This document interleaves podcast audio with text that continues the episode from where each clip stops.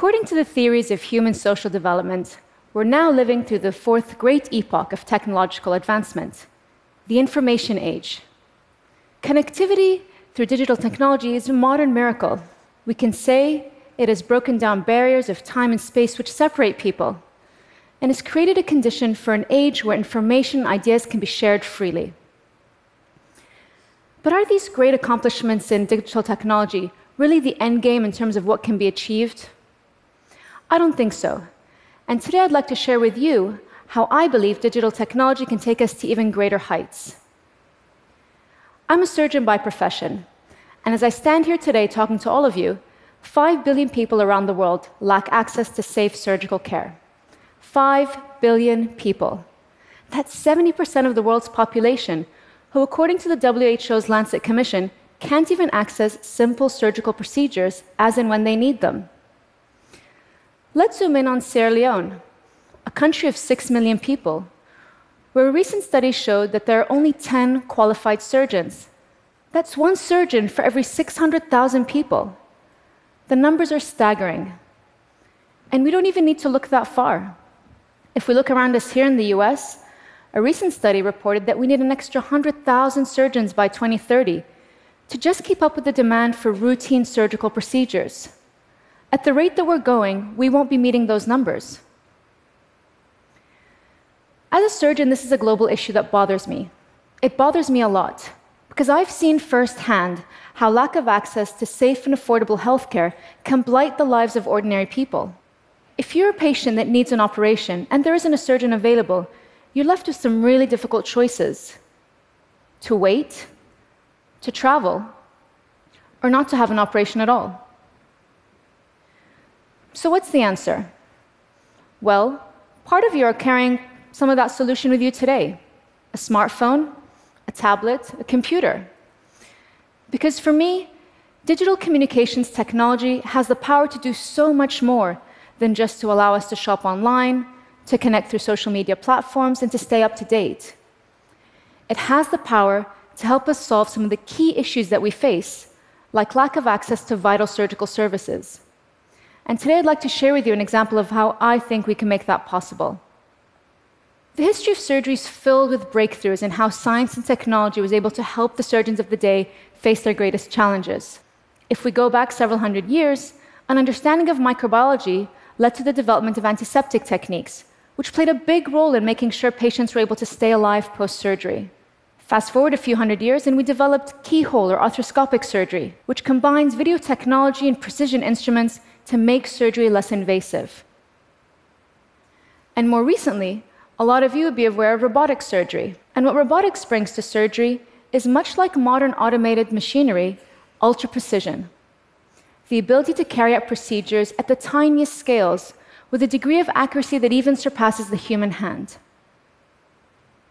But robotic surgery also introduced something else to surgery the idea that a surgeon doesn't actually have to be standing at the patient's bedside to deliver care, that he could be looking at a screen and instructing a robot through a computer.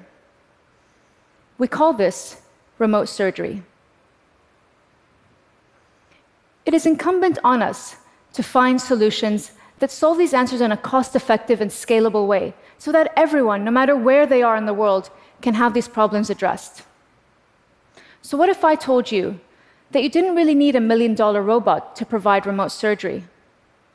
That all you needed was a phone, a tablet, or a computer, an internet connection, a competent colleague on the ground, and one magic ingredient an augmented reality collaboration software.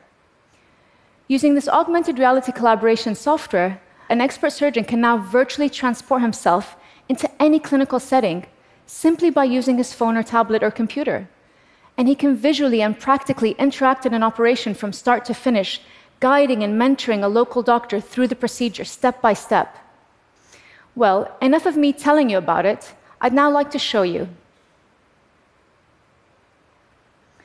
We're now going to go live to Dr. Mark Tompkins, an orthopedic surgeon at the University of Minnesota. He's going to perform an arthroscopic surgery for us, a keyhole surgery of the knee. And I'd like to disclose that this patient has consented to having their operation streamed. I'd also like to point out that in the interest of time, we're just going to go through the first steps, marking up the patient and just identifying a few key anatomical landmarks. Hello, Dr. Tompkins, can you hear me? Everyone from TED says hello. All right, Dr. Tompkins, let's get started. So let's start with our incisions and where we're going to make these on either side of the patellar tendon.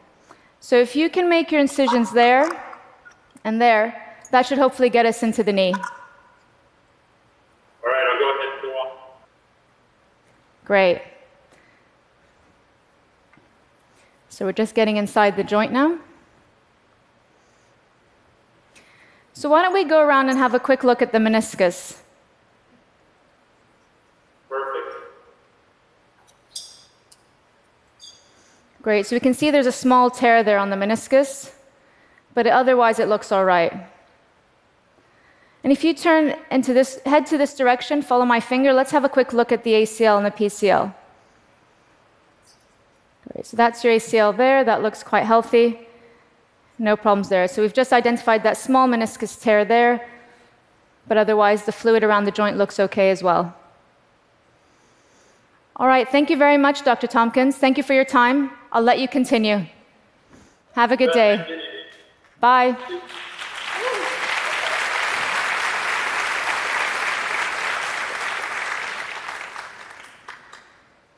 So, I hope through this simple demonstration, I was able to illustrate to you just how powerful this technology can be. And I'd like to point out that I wasn't using any special equipment, it's just my laptop and a really simple webcam. We're so used to using digital technology to communicate through voice and text and video. But augmented reality can do something so much deeper. It allows two people to virtually interact in a way that mimics how they would collaborate in person. Being able to show someone what you want to do, to illustrate and demonstrate and gesture, is so much more powerful than just telling them. And it can make for such a great learning tool because we learn better through direct experience. So, how is this making a difference around the world? Well, back in my teaching hospital, we've been using this to support local district general hospitals and providing skin cancer surgery and trauma treatment. Now, patients can access care at a local level. This reduces their travel time, improves their access, and saves money. We've even started seeing its use in wound care management with nurses and in outpatient management. Most recently, and quite exciting, it was used in supporting a surgeon through a cancer removal of a kidney. And I'd like to just share with you a very quick video here. I apologize for some of the gruesome views. Okay. Show me again. Let's. Okay, if you see here, that's the upper part, uh, this the most outer part of your tumor. Yes. So it is three centimeter deep. So this should be three centimeter. Yeah, yeah. Okay, so you need to cut off the 3.5 to get a negative margin. I'm gonna show you anyway on the ultrasound. You tell me what to think of it. Akid, Okay. akid. But we're also seeing the use of this technology at a global scale. And one of the most heartwarming stories I can recall is from the town of Trujillo, the north of Lima in Peru, where this technology was used to support the, the provision of cleft lip and palate surgery to children, children from poor backgrounds who didn't have access to health insurance.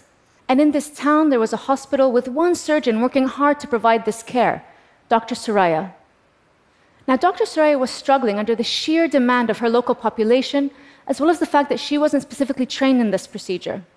And so, with the help of a charity, we were able to connect her with a cleft surgeon in California. And using this technology, he was able to guide her and her colleagues through the procedures step by step, guiding them, training them, and teaching them. Within a few months, they were able to perform 30% more operations with less and less complications. And now, Dr. Soraya and her team can perform these operations independently, competently, and confidently. And I remember one quote from a mother who said, This technology gave my daughter her smile. For me, this is the real power of this technology. The beauty of it, it breaks boundaries, it transcends all technological difficulties. It connects people, it democratizes access. Wi Fi and mobile technology are growing rapidly, and they should play a role in boosting surgical provision. We've even seen it used in conflict zones where there's considerable risk in getting specialist surgeons to certain locations. In a world where there are more mobile devices than there are human beings, it truly has a global reach. Of course, we've still got a long way before we can solve the problem of getting surgery to 5 billion people.